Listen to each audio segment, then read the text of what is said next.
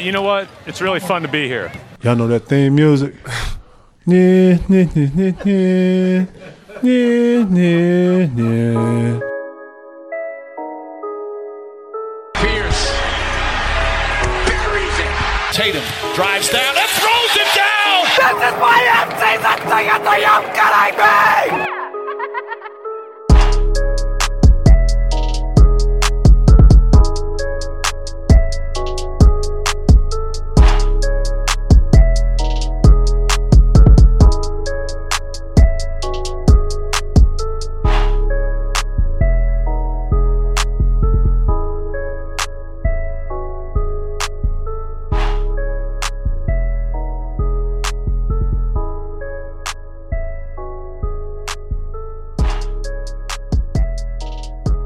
What's up? What's up? What's up? What's up? How are we doing? How are we doing? And welcome to episode 109, 109 of the Banner Branch podcast. I'm your host and favorite Boston Celtics season ticket holder, Timmy G. How's everyone doing? Hope you had a great weekend. It was chilly in Massachusetts. I don't know where you were, but it was chilly over the weekend. And too bad the Boston Celtics stayed cold basically all week. Not the best week for the Boston Celtics. But before we get into all that, this week could be a very, very cool week for the Banner Branch podcast. According to my analytics team, I should be hitting 10,000 total listens to the podcast at some point this week. So thank you so much. What a cool little milestone 10,000 listens. Very cool. Thank you so much for all your support throughout these last two and a half years to get here. Let's try and get to 20,000. Let's try and get to 50,000. Whatever the case may be, let's keep this train rolling. And I also have a couple cool announcements once we do hit that 10K mark for the podcast that I think you're really going to enjoy. But as you know, I'm part of the Big Night Media team where you can find great podcasts like Those Girls You Know, Drinks After Work, Burnt Toast, Let's Get Rich podcast, Eat the Damn Cake, and of course, The Marky P Show. And with all these restrictions getting lifted in the state of Massachusetts, I don't know what Connecticut's doing, but in the state of Massachusetts, Big Night Entertainment Group has some amazing, amazing restaurants, even down in Connecticut. Check them out at bignight.com. Scorpion Bar, Red Lantern, Guy Fieri's, CBS Sporting Club, Mystique, Empire. The list goes on and on. Check them all out. Make your reservations at bignight.com. So, ugh, not the best week for the Boston Celtics. They go one out of three. Gross. They only win one game, and that was against the Chicago Bulls, where they won. I think that game was on Monday night or Tuesday night. It, this past week seemed like it was forever because I hated the fact that it could not be in TD Garden for this Lakers game. It literally crushed me. First time in 15 years. Since 2006, I was not in Section 315. Blech. Gross. All right. So they beat the Bills. The Bills. well, the Bills lost, so I guess they beat the Bills too. But they beat the Bulls 119 to 103. Then they lose to the San Antonio Spurs, which was so frustrating 110 to 106. And then they lost an absolutely bananas and very awkward Lakers game 96 to 95. I'm telling you this right now. Celtics Lakers without having fans is weird, inappropriate, and completely and utterly uncalled for and should be changed immediately the next time it happens. Watch there be fans for the Lakers Celtics game in the Staples Center. Just watch. Just just my luck. Just my luck. But anyways, right now the Celtics are 10 and 8. 10 and 8. Not great, Bob. Fifth in the East. They're half a game out of third, which is fine. Right now, they're below the Pacers and the Bucks, who are fourth and third, and then the Nets, who I think are a game and a half ahead of them in second, and then the 76ers, who are three games up and the number one overall seed in the Eastern Conference. So let's recap all the games. Do stud and dud of the week. We'll preview the upcoming week because the Celtics have four games this week. They go on a five game road trip, and it is going to be brutal. Let me tell you that right now. So, the Bulls game, no Kemba because it was the second night of a back to back, and no Wendell Carter for the Bulls, which was obviously a positive. Marcus Smart fit in very well and dropped 20 points, nine assists in his last two first quarters, and then the entire team in the first six minutes, or I'm sorry, in the first three minutes, were six of seven. So that so that's great. Like what has helped Marcus Smart during this time, and we will talk about the Marcus Smart injury in a bit. But what has helped Marcus Smart is how tight he's running off of screens and how he uses that hip when he does get the ball to create some space to get those elbow jumpers. I would rather have Marcus Smart take fadeaway elbow jumpers after, you know, trying to back down a defender and using his hip, keeping him on his, you know, left side if the ball's on the right side or if the ball's on the left side, keeping him on the right side and shooting a jumper that way than him jacking up like a 25 footer.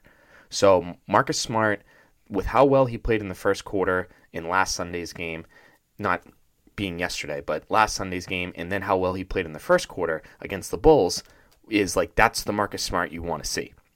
And it was also the first game that Jayson Tatum came back, and he didn't look rusty. I mean, sure, he shot an air ball, but overall, he didn't look rusty at all. He dropped seven in the first, you know, few minutes of the game. Also had a sick pass to Javonte Green in the corner. Tatum's passing this year, folks. I'm telling you, he it's going to be so important if he can trust his teammates. I thought in the Lakers game he did a little too much dribbling, a little too much, hey, this is me. I get it. National TV, LeBron, the Lakers, he loves Kobe. He had the purple wristband on. I get it. I get it. I get it.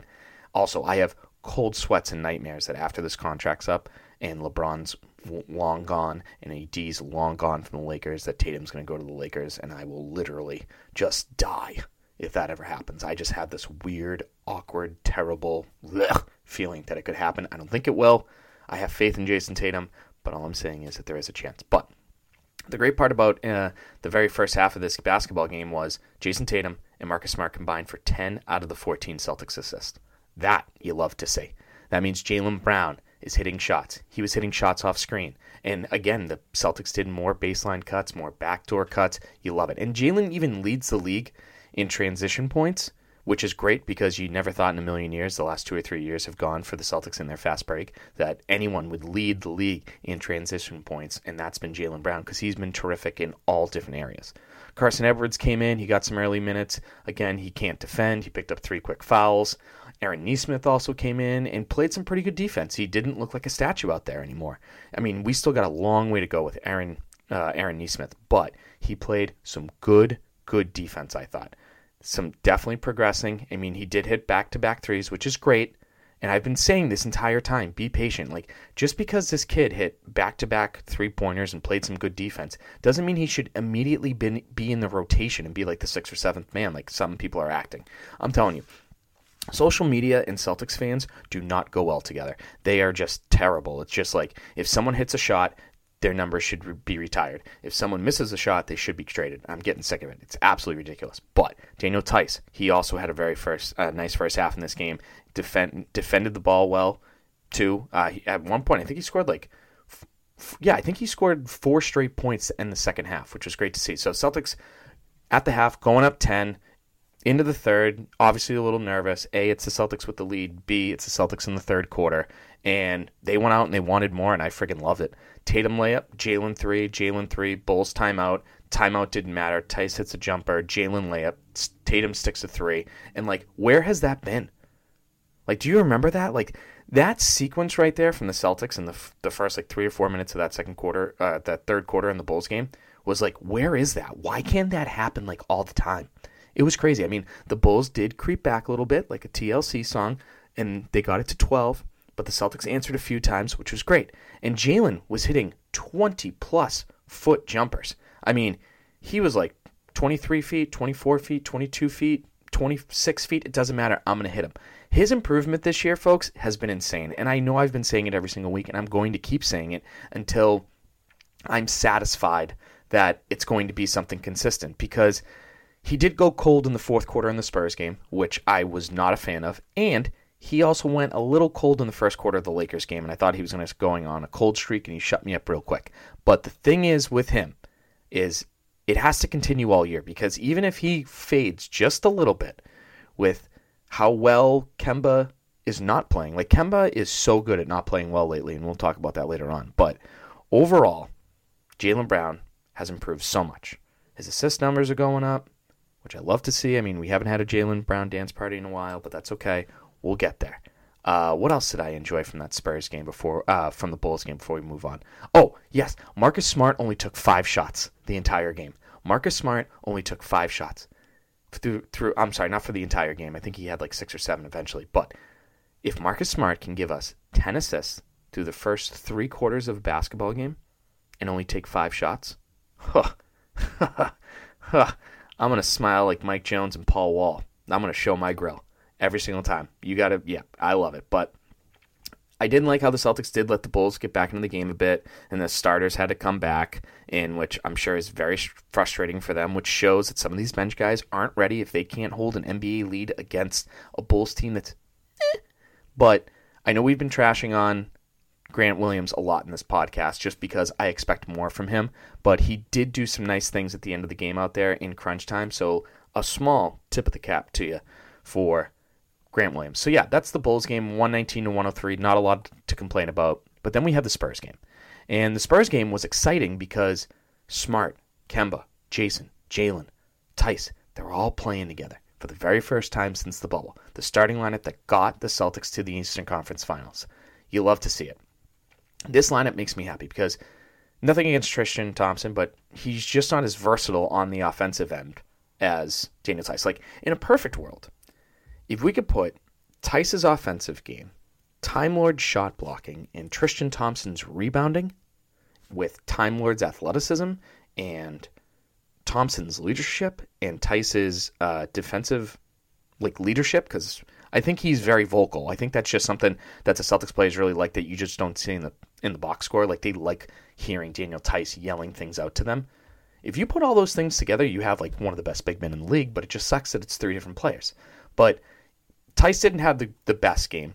He he wasn't that great. He got in foul trouble early, so Tristan Thompson got some early run. And and even with Tristan Thompson out with these four guys, they looked pretty good. They they seemed to be all on the same page, but the first quarter seemed to go well. And you know, Jaylen again, his shooting off the dribble has been tremendous.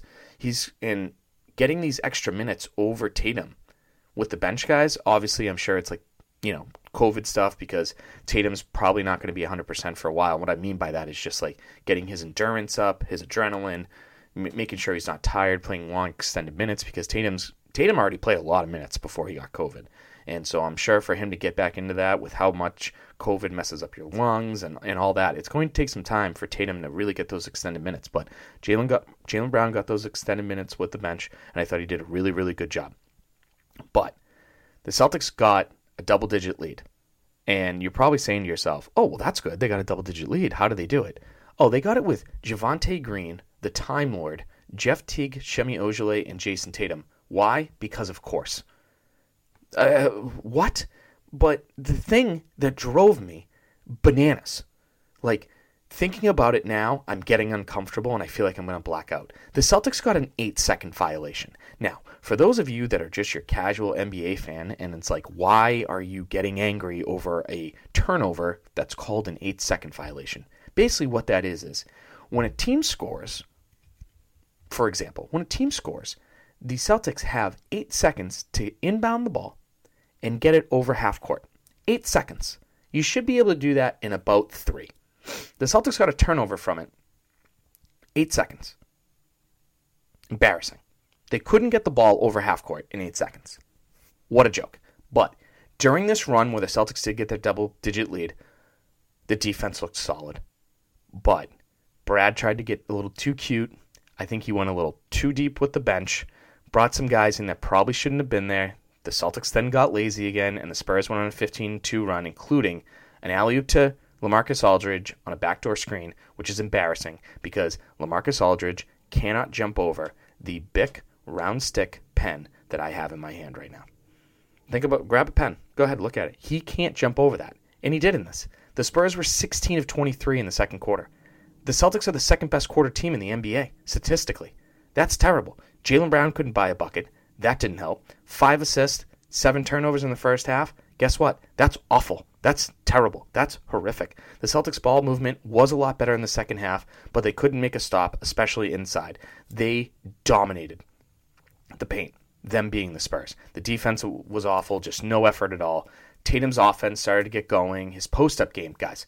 Tatum's footwork when he gets the ball in the post is filthy. Oh, it's so good. It's oh, oh, oh it's fantastic. Him and Jaylen Brown combined for 29.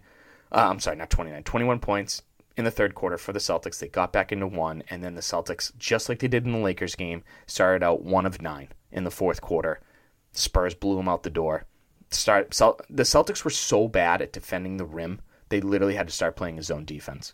And when they started playing a zone defense, the Spurs went ten to two. Shemi was out there. Um, And Kemba did hit a big three, but at the end of the day, with uh, wow, I almost messed up that kid's name with De, Dejounte Murray. Sorry, that's a mouthful. Dejounte Murray with that steal at the end of the game for the dunk. And I know people are very mad at the end at the end of the game with Marcus Smart hitting a wide open three pointer. Why didn't Kemba shoot it? Why didn't Jayson shoot it? Well, number one, Kemba was too far away to shoot it. Got it over to Tatum, which is a good thing. But then all the Spurs ran over to Jayson Tatum, and he found a wide open person. Anyone playing basketball would be okay with that. Now, do we wish it was Jaylen Brown? Yes. Do we wish maybe it was even Daniel Theis? Yes. But Marcus Smart is actually a better corner three point shooter than he is anywhere else on the floor. So at the end of the day, it wasn't a terrible basketball play, just maybe not an ideal basketball play. And the Celtics didn't have timeouts. So if you want to maybe ask Brad, hey, maybe you used too many timeouts at the end of the game, okay, fine, touche. But end of the game, not a bad play. Not a bad play. I'm okay with it. So Celtics are one and one now at this point. Saturday night game, TD Garden, 8:30, first Saturday night prime time game of the year on ABC. Brad didn't go with the big starting lineup, which you could say was a good idea at first, but then all of a sudden you're like, oh my god, that means Jaylen Brown's going to have to guard Anthony Davis because Marcus Gasol was out there, and Theis is now going to have to guard Marcus Gasol. Jayson Tatum's going to have to guard LeBron. And then they tried to switch with Marcus Smart. Marcus Smart did do a good job defending Anthony Davis, but Anthony Davis could just shoot right over him. I mean, Anthony Davis was so good in this game, he dropped 10 out of the first 19 points for the Lakers. And folks, I hate the Lakers. I cannot say that enough.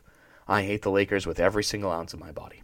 Yes, and I say hate. This isn't like, oh, I dislike them. No, I hate them. And it has nothing to do with LeBron. I hated I hated the Lakers before LeBron. Hated the Lakers before Kobe. I've always hated the Lakers. Always. By the way, rest in peace, Kobe. Crazy that it, that last week was a year. Absolutely insane. But earlier in the game, Daniel Theis missed a couple of tips, like you know, like bunnies. Like jumps up, gets the rebound, tries to tip it in. He can't do it. That didn't help. But the Time Lord and Daniel Theis were able to tip in a total of four points for the Los Angeles Lakers. So if you take away the four points from the Los Angeles Lakers that Daniel Theis and Robert Williams III gave them, the Celtics would have won 95 to 92 if they just got the rebound instead of tipping it in. With that being said, I thought Daniel Theis was terrific in this game. He was the Celtics' leading scorer at the end of the first quarter. He had 10 points. He was hitting threes, getting good looks. Daniel Theis has played great the last couple of weeks, folks. He really has. We'll talk about that in a little bit.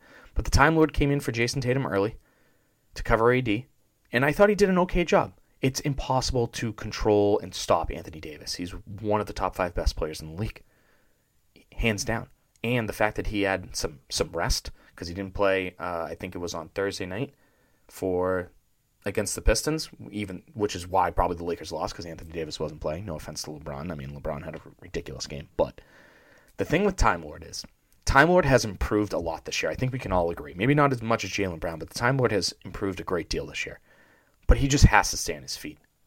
He really does. He needs to realize that trying to block Anthony Davis 18 feet away from the basket is not ideal. All you have to do is basically defend him and just put a hand in his face. Don't, if he catches the ball without dribbling and he goes up for a shot fake, just keep your hand up.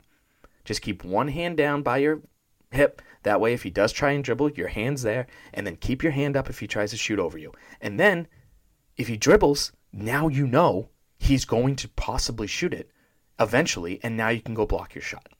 So if the Time Lord can just stay on his feet for shot fakes, this kid's going to get more playing time. And I think he should get more playing time. I think it's time for the Time Lord, no pun intended, it is time for the Time Lord to get more minutes on this basketball team. I thought he played very well. He had a nice little game. Now, was it everything you wanted and more, probably from your center? No, absolutely not. Let me just double check what he had here.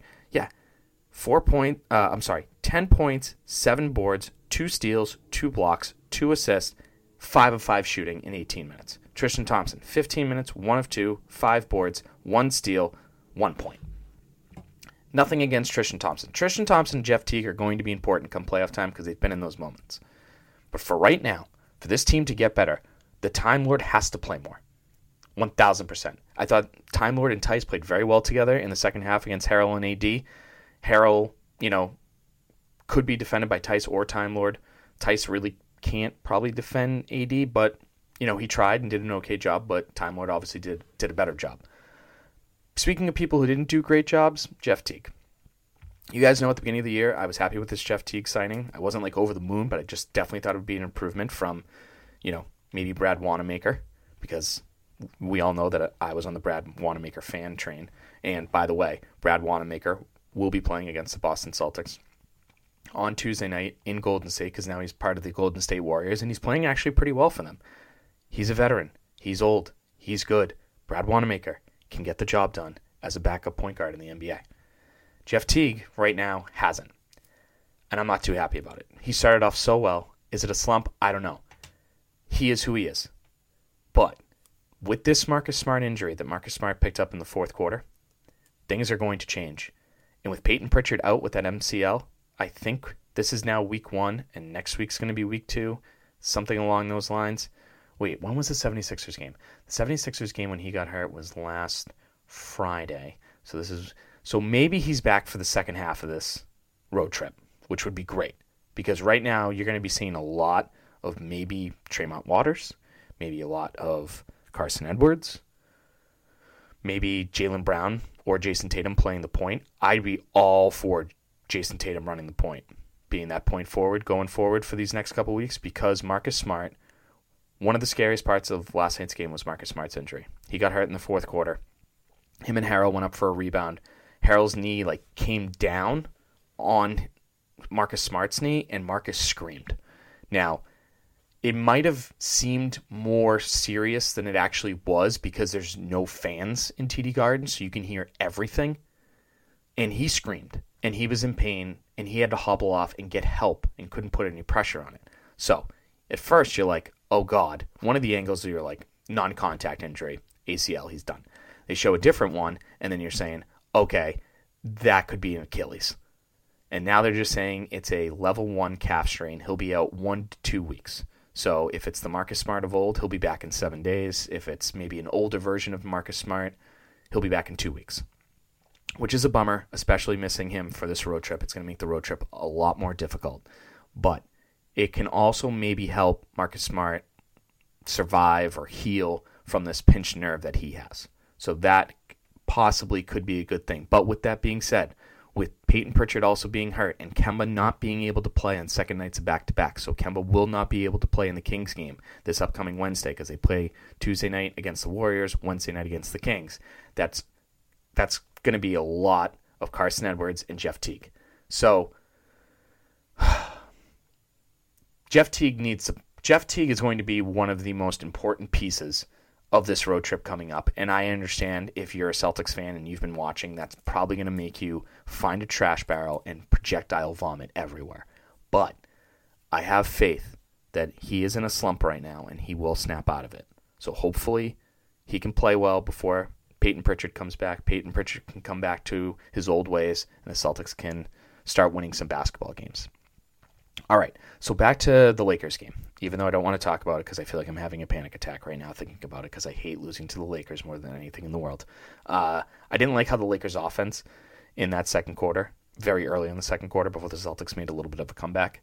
I did not like how easy that offense was for them. It was like they were just going through the motions. Like, here you go, here you go, here you go, good shot, great. Next possession, here you go, here you go, good shot, great. Very, very frustrating.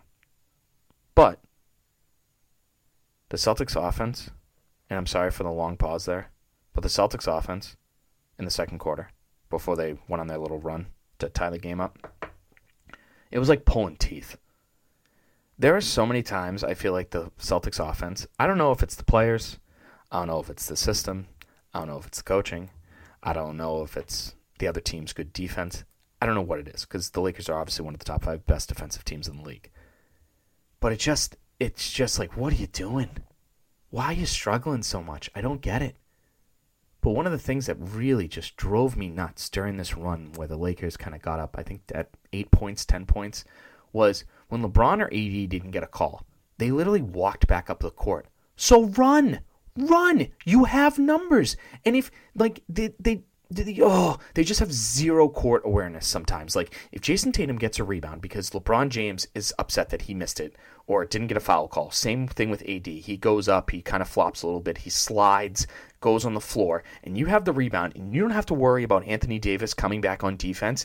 Run, run, go to the basket, score. Like you can even see Brad Stevens, like he looks like a third base coach telling someone to go home, like after a double, like go, go home, go score. Like the that drove me bananas during that game. I was yelling at the television, like, run, push it. I couldn't believe it. Now, they eventually got the game tied in the second quarter, which was nice. But Jayson Tatum, I know he had a very nice game 12 of 18, played 40 minutes, which was crazy, had 30 points, nine rebounds, cute, adorable, and all. But he did way too much dribbling out there for me. Way too much dribbling. I didn't like a lot of it at all in any single way, shape, or form. Tatum obviously does need to dribble a lot to get to his spots, to you know, to do the dribble, dribble, step back that he always does. That's fine. But I just felt like at times Jaylen was looking around, and it kind of threw Kemba Walker out of his game a bit too, because Kemba is one of those guys, and I'm going to talk about this in a little bit. Kemba's a rhythm guy. Kemba needs shots to feel good. He needs the ball more to feel good, and you know. But like I said, I'll talk about that in a little bit. So, second half rolls around, and Jaylen Brown said, "Fuck this, give me the ball, I'm taking over," and he did. He found his spots. He found good sh- shots in those spots, and he made the best of it. Jaylen Brown was fantastic in that third quarter. He really was. And just like Jayson Tatum was fantastic getting the Celtics back into the game when the Celtics were down seven with 90 seconds left, Jayson Tatum took over, scored a bunch of points, and I was very happy with him. And I actually, let me, here, I'll say this now before I break down the rest of the game and my thoughts on it. That final play of the game where Kemba Walker got that nice steal on Anthony Davis and then tried to push it up to Jaylen and Alex Caruso made that really good play. We'll talk about if Brad should have called timeout or not in a second. Jayson Tatum walked up the floor. Walked. Why? Because you weren't going to get it? There weren't there wasn't going to be enough time left for you to do your catch and dribble dribble dribble dribble dribble dribble dribble dribble step back 3. Run up the floor. If Jayson Tatum ran up the floor and then you have Daniel Theis and Jayson Tatum trying to go up for an offensive rebound at the end of that game when Kemba missed it, what are you doing? Why are you at half court? What, what you having a conversation with LeBron, shooting the shit? What are you doing? Help the team win. That was so frustrating for me. And I don't know I don't know if anyone's going to talk about it. They probably won't because they're probably just going to be like, "Ah, well the, Celtics suck. Brad Stevens should be fired. They got to trade for Kemba." But that right there to me was bullshit by Jayson Tatum. It really and truly was. He literally just walked up the court. Run! There could have been another option. Like if he's sprinting up court and Kemba, when he takes that step back, instead of seeing the setback and then he sees Jayson Tatum running the floor and outrunning Anthony Davis or Harrell or whoever the hell was on the court for the Lakers, and Tatum catches the ball in the middle of the key and lays it up and in. Huh, wow! And now Jayson Tatum can be talked about. Oh, he dropped 32 points, played 40 minutes, helped the Celtics beat the Lakers again at TD Garden. Is Jayson Tatum now a top five player? But nope, he had to walk his ass up the court. Absolutely ridiculous. But with the Celtics finishing that third quarter on a 12 2 run, it was really nice to see how bad the team sucked going into the fourth quarter. Oh, by the way, even though I'm I just bashed Jayson Tatum, that pass that he had to the Time Lord, like saving it out of bounds behind the back, throwing it over AD's head for, for the dunk, that was sick. So salute of the cat to you there, JT. I love you, by the way, Jayson Tatum. Just sometimes it, you just make me frustrated because I expect more from you. That's all. That's all. Sorry, bud. But anyways, having a lineup to start the fourth quarter of Tatum, Time Lord, Shemi, Aaron Nesmith, and Jayson Tatum, not going to do it. Lakers went on a 6-0 run, and then they expanded their lead to seven, like I said, with about 90 seconds left. But the Celtics only had eight turnovers in the first three quarters. They kept care of the basketball, and I love to see that. But in the first six minutes of the fourth quarter, they had seven turnovers. Absolutely vomit city. So Celtics did play good defense against AD in that last, you know, uh, last possession of the game, and then obviously during the fast break, the big debate: should Kemba have taken the shot? Should Brad call the timeout? Was it just a really good play by Alex Caruso? The Celtics technically did have numbers. Do you trust Kemba Walker taking that shot nine times out of ten? You most likely say yes, and this was the one time out of ten that it just didn't work out. But do you take your chances with how bad Kemba was in this game? And that is what brings us to our stud and dud of the week. Hit the music. And now, it is time for the Celtics stud and the Celtics dud of the week.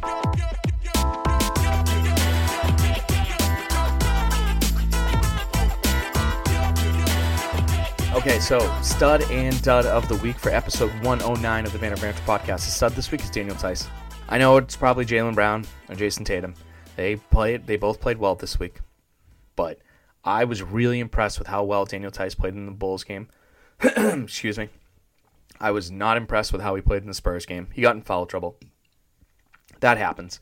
But I was very, very impressed with how well he played in this Lakers game. 35 minutes, 5 of 11, 7 rebounds, 14 points. He was a plus 8. Jaylen was a plus 13. Theis was a plus 8. Tatum was a plus 0. He was even. So Daniel Theis needed to be out on the floor. He did a great job versus the Bulls, great job versus the Lakers, and that's that.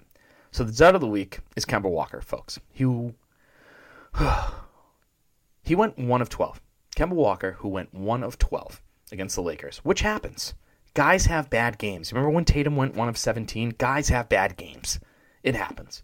But the question is, how much longer can these bad games be happening for Kemba Walker and the Boston Celtics as a team? Kemba is still a very good basketball player, guys. He really is. Guys and gals, he's still a good basketball player. And if you don't think he is, like, just stop. Like, you're being ridiculous. He was arguably the best player in round one against the 76ers when they beat him in the bubble. He played so well to start the Raptors series that they literally played a box and one. Now, for those of you that don't know what a box and one is, basically they put you look at the the key, the little highlighted area near the free throw line. They put two guys on the elbow, two guys on the baseline, and they have one person just running around like a lunatic following one specific player, usually the best player on the floor, which in this case for Nick Nurse and the Toronto Raptors was Kemba Walker. So that's a good thing. Sure, he struggled in the Miami series with the brightest lights. Fair, touche. Good argument on your end. Tip of the cap to you. But he looks healthy. He looks quick. He looks athletic. But obviously, J- Jaylen Brown and Jayson Tatum, this is their team. And they're playing so well right now. You don't want to affect that. And is this just going to be another Gordon Hayward situation where maybe Gordon Hayward was so good because he had the ball in his hands so much and his usage rate was through the roof and Kemba's not getting that. And Kemba's just one of those guys that always used to have the ball, which is why he always had those ridiculous numbers. Is that affecting his play? So do you try and get rid of Kemba? I I say no. But would I be shocked if they do it? No. I wouldn't. I get it, but I wouldn't do it. So clearly with the way that the Spurs used and abused the Celtics this past week in the post, the way that Joel Embiid is using and abusing the Celtics in the post for the last few years. Obviously, what Anthony Davis did the other night. Is it time to make a move towards the center? But is it worth getting rid of Kemba for that? You may have to money wise. I look at a guy like Steven Adams, just a big physical guy, maybe not the best rim defender because rim defenders are hard to come by. You could see if John Collins starts playing well or Aquanu or uh, so sorry, not Aquanu, Oquinu. Sorry. Either way, I destroyed the spelling of that name. But the rookie from the Atlanta Hawks, who I wanted the Celtics to draft if they did trade up, the kid from USC, he's getting healthy. John Collins, he's getting better and better. So, do they trust this rookie and John Collins playing together for their future? Get rid of Capela's contract and we get Clint Capela? Sure, I'm into that. Steven Adams? Sure, I'm into that. Andre Drummond, who wouldn't be into that? Uh, but again, he's not a shot blocker. He's just a presence in the post. But I don't think that can happen. I, I, I can see Capela happening, but that means you're getting rid of Marcus Smart. Maybe not Kemba, but you're getting rid of Marcus Smart. Do people want that? I don't know. Do people would people rather have you know one of their favorite all-time Celtics players and Marcus Smart? You know what I mean by that is the people who have only watched the Celtics for the last like you know 15 seasons. Like they really didn't get the best of Paul Pierce, or they didn't see Antoine Walker play, or they didn't really understand Kevin Garnett when he was here. They didn't see the Chauncey Billups, Reggie Lewis, Ron Mercer, Rick Pitino, Larry Bird days. You know, that's why they enjoy Marcus Smart. Do they want to see that? See Marcus leave, and then the Celtics getting banner 18. It would almost be like Nomar Garciaparra leaving the Red Sox in 04, and then the Red Sox win the World Series in 04. That's almost what it would kind of be like. But for those of you that know I'm a Duke Blue Devil fan, it's time to bring JJ Redick to Boston. I've been wanting it my whole life. I really have. JJ Redick has not played a lot this year for the Pelicans. Now, I know the number one priority for the Celtics is getting a big man who can defend the rim and contest shots, unless Time Lord makes a huge jump, which we are all hoping and praying for. But end of the day, the Celtics need shooting off the bench because, no offense to Aaron Nesmith, it's just not going to cut it this year. It's not. No matter how much he improves, it's just he's just not ready yet, and that's okay. He'll be ready down the road next year, the year after that. Fine, I accept that.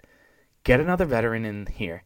Get someone who can shoot the ball. JJ Redick has made the playoffs every single year of his career except for one, which was last year with the Pelicans. And the other night against the Milwaukee Bucks on ESPN nationally televised game. I don't even think he played 10 minutes. I don't even think he played at all. Get him here. It's a cheap deal. It's like $13 million. You could use a trade. Ex- you can use a trade exception for him because I think you can only use a trade ex- trade exception for one player. But if you have to get rid of Romeo Langford and a second round pick for JJ Redick with one of the trade exceptions that you have, do it. Do it now. Do it right now. You you can help Nesmith grow by having a veteran like JJ Redick here. You have another veteran in the locker room. You have a guy who's been in the playoffs every single year of his NBA career. I think he got drafted in 07 or 08. So he's been in the league forever and has seen multiple different playoff experiences. He can shoot the ball. He's one of the greatest shooters of our time, of our generation. Get him here. Thank you. So that's your stud and dud of the week. Theis, stud, Kemba, dud. So the Celtics have a five game road trip coming up this week, folks. Four of those games are this week, and then the following game is in Utah. And Utah has been playing lights out lately. They've been, they've won 11 in a row. Obviously, not the best time to go on a road trip during a pandemic when you've lost four out of the last six.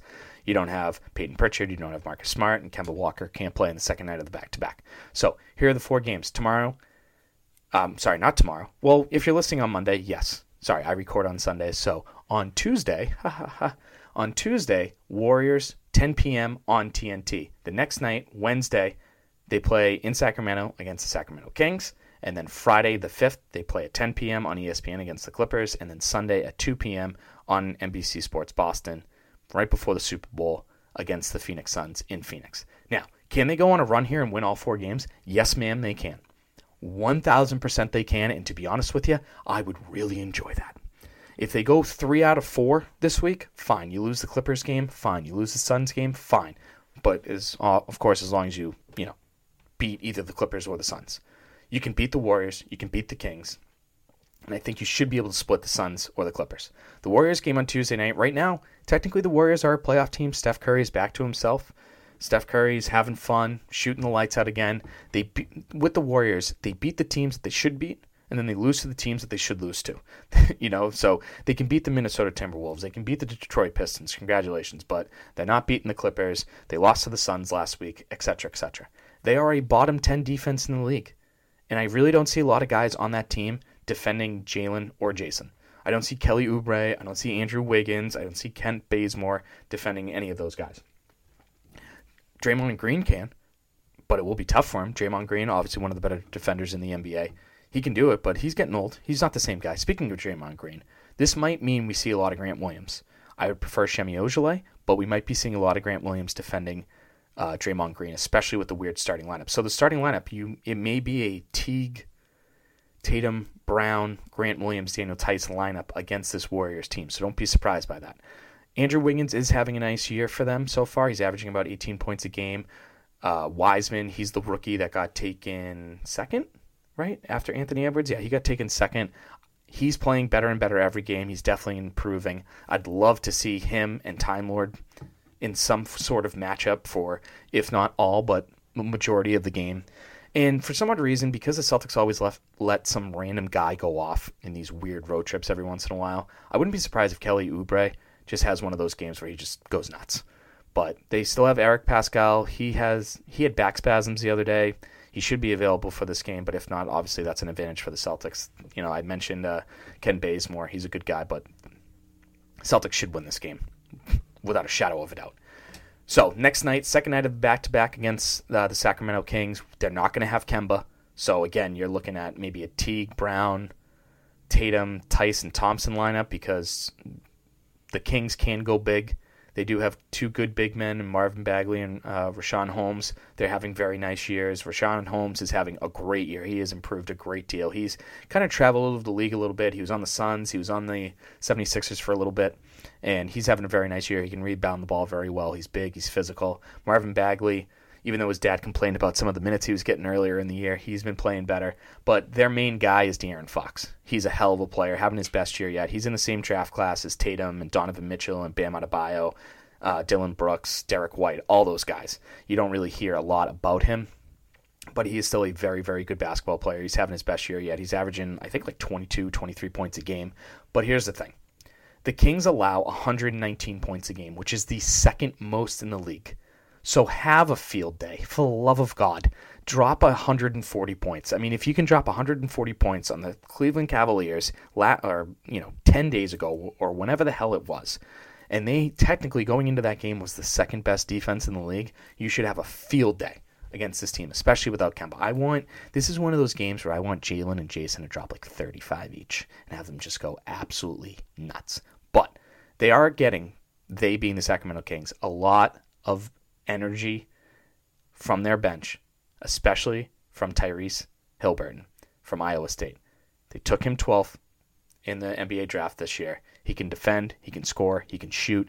The analytics world loves this kid when it comes to stats, analytics, all that stuff, which means I guarantee you before the press conference, Brad Stevens is going to talk about him. I guarantee it. But this is probably the most winnable game on the road trip. So, the way I look at it, you beat the Warriors, you beat the Kings, you go into Friday night's game against the Clippers, and hopefully we can have a rematch from last year, the last time we were in LA, but this time with the Celtics winning in overtime, not losing in overtime. If you remember last year, this is when Tatum basically dribbled and dribbled and dribbled, and Paul George fell on his feet. He hit that step back three pointer to put the game in overtime, and then we all remember when the Celtics beat the Clippers in fe- uh, last February when Tatum was going on that ridiculous run. They also beat the Clippers in overtime. So this is going to be a good game. But the Clippers do have a new look this year. They have Ty Lue. He's their new coach. Doc Rivers isn't their coach anymore. He obviously went to the Philadelphia 76ers. But the Clippers, they have a top 10 defense, a top 10 offense, and they have the best three point percentage this year out of any team. They're shooting 41.4%. The next closest team is 39.8. That's almost two percentage points better. And if the Celtics on the third night of a road trip. They're sick of traveling. They're sick of being stuck in their rooms because of all the COVID protocols. Jacking up three pointers against this team, taking 43 pointers against this team is not going to cut it. It's going to be terrible. It really and truly is. Don't do it. Right now, Patrick Beverley is out for the Clippers. He has an injury. He probably will be back, but if he is, the Celtics have to match his energy. He's a big energy guy. You know, he scrappy plays. They're not going to have that with Marcus Smart, you know, unless there's some miracle that he comes back quicker than a week. I don't think that's going to happen. I think they're going to take their time with Marcus. I think the Celtics realize how weird of a year this this year is, and they realize whether they're the four or five seed, they got a good chance of going for a deep playoff run. And then, of course, you know, the Clippers have Kawhi and Paul George. Kawhi's doing Kawhi things. Paul George is finally playing good basketball again. He's not playing terrible playoff Paul George basketball like he did in the bubble. Serge Ibaka is also playing very well for them too. This is probably going to be the toughest game on the road trip. It really is. And Theis and Time Lord and Tristan Thompson have to be prepared for Serge Ibaka to hit three pointers and take three pointers off of pick and pops. So Paul George will get the ball. Paul George will get a screen from Serge Ibaka. He'll attack the rim. He won't see anything, and then they'll kick it out to Serge Ibaka. He'll be waiting at the top of the key, and he'll be wanting to shoot it. Get in his face, put a hand up, try and block some shots. Serge Ibaka is a good three point shooter. He's been scoring a lot of points this year for the Clippers. Career wise, this is a very good move for him, so they have to control him. And then finally, we get to see Marcus Morris. Stand by your man, Marcus Morris, one of my favorite Celtics players of all time. I wish he never left. But it will be nice to see stand by your man, Marcus Morris, out there on the floor. And then finally, on Super Bowl Sunday, my prediction Tom Brady wins number seven. It's going to be a close game, but I hope Tom Brady wins uh, championship number seven. It'll be cool to see. But Suns, Celtics, 2 p.m. on NBA TV. If you're not in the uh, Boston, New England area, if you don't have NBC Sports Boston, they it will be on NBA TV, so you can check that out. Like you know, talking to you, Big T. Uh, so obviously, I've had high hopes for the Suns this year. I think they were going to be really good this year, and they, as of right now, have the same exact record as the Celtics, ten and eight. I think they do play tonight, so it may change by the time you listen to this. But for right now, they have identical records, and I thought Chris Paul was going to be a great, great uh, addition to the team. He he made the Thunder look unbeatable last year at times. So you figure if you can add a veteran guy, very good point guard in the league, add that with DeAndre Ayton, add that with Mikal Bridges, add that with Devin Booker, they should be a good team. And they've played some good basketball at times, and then they've played some bad basketball at times. And, you know, that happens for, you know, a whole bunch of guys playing together for the first year. But Jae Crowder, he's on this team. You know him. Don't leave him open for a three pointer. He'll hit it. If you contest his three pointer, he'll he'll miss it because he can't make a contested three point shot for the life of him. And in this game, just please just don't let Devin Booker score 70 points again. Jayson Tatum and Jaylen Brown's defense in the Clippers and Suns game are going to be very important. Jayson Tatum hasn't been that great defensively this year. I mean, he's definitely shown you know why he's one of the best two way players in the league, but it really has to show this week, especially against Kawhi Paul George, Devin Booker, etc., etc. So I'm, I'm expecting a lot of good things defensively from Jaylen Brown and Jayson Tatum this week. Of course, offensively as well. And then what's pretty funny, Abdel Nader. Remember him? Maine Red Claws, Boston Celtics. He's averaging eight points a game for their, the Suns this year. Isn't that ridiculous? Absolutely ridiculous. But yeah, this is a big, important, must win, come off confidence week for the Celtics because the following week against the Jazz, the Raptors, it's not going to be easy. The Raptors are playing well, and the Jazz have won 11 in a row, so they're playing ridiculous. But all right, this has gone on way too long, but thank you so much for tuning in for the entire time to episode 109 of the Banner Banter podcast. And if we do hit 10,000 listens this week, thank you again so much. I really and truly appreciate it. But that's it. Uh, you can follow me on the Twitter machine at Banner Banter 18 or on Facebook and Instagram at Banner Banter Podcast. I don't think I said that earlier, so at the podcast, but maybe I did and I just black out. But thanks so much for listening. Stay safe, stay warm, and uh, go Celtics. Celtics pride. Thanks for all your support as always. We'll talk soon. Toodles and noodles, X's and O's. Bye bye. Sorry, but I'm gone. I'm history. And I dedicated my life to the Boston Celtics. I dedicated my life to the fans of Boston. I did my very best to please each and every one of you. Good night.